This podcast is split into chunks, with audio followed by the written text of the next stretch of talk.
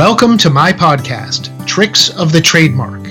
This is Erik Pelton with another podcast episode in which I share advice and experience based on my 20 years of working with clients around the world to protect and strengthen their brands.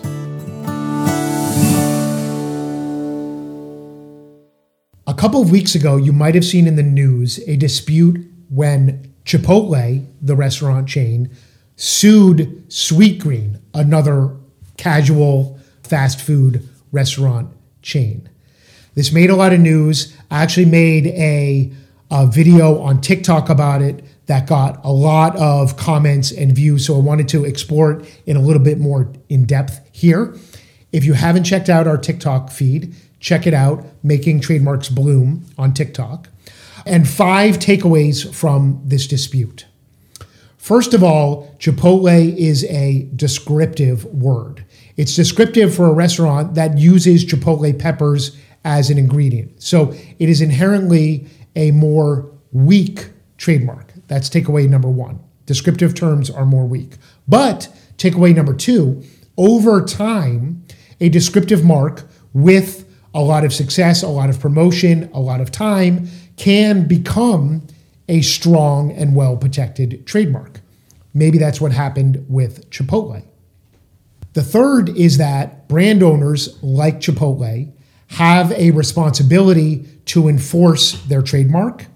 In fact, if they don't enforce their trademark rights, it's possible that those rights are diminished or even lost over time. If you don't stop others who are infringing, then you may not be able to stop even others in the future. The fourth takeaway, and this in my mind might be the most important one, the vast majority of trademark disputes are settled. This dispute was actually settled within a matter of days after the litigation was filed. Most trademark disputes are settled before they even go to litigation, but even those that are filed in court, the vast majority of those are then settled. So a very small percentage of trademark cases end up being decided by a judge or a jury. And the fifth and final takeaway is that as a brand owner, as a business, you have to pick and choose your battles when it comes to trademark disputes. Chipotle believed that this was a battle worth fighting. Sweetgreen did not because they agreed to change the name of their product to a Chipotle and Chicken Bowl, which was originally called a Chipotle Chicken Bowl.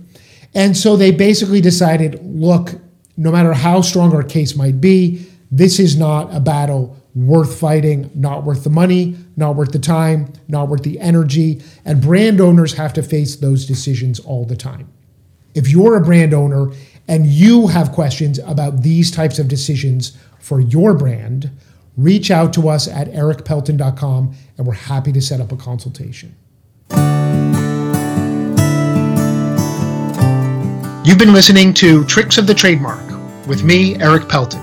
I've been making trademarks bloom since 1999. For more information about my trademark services, visit my website at erikpelton.com. Thanks for listening.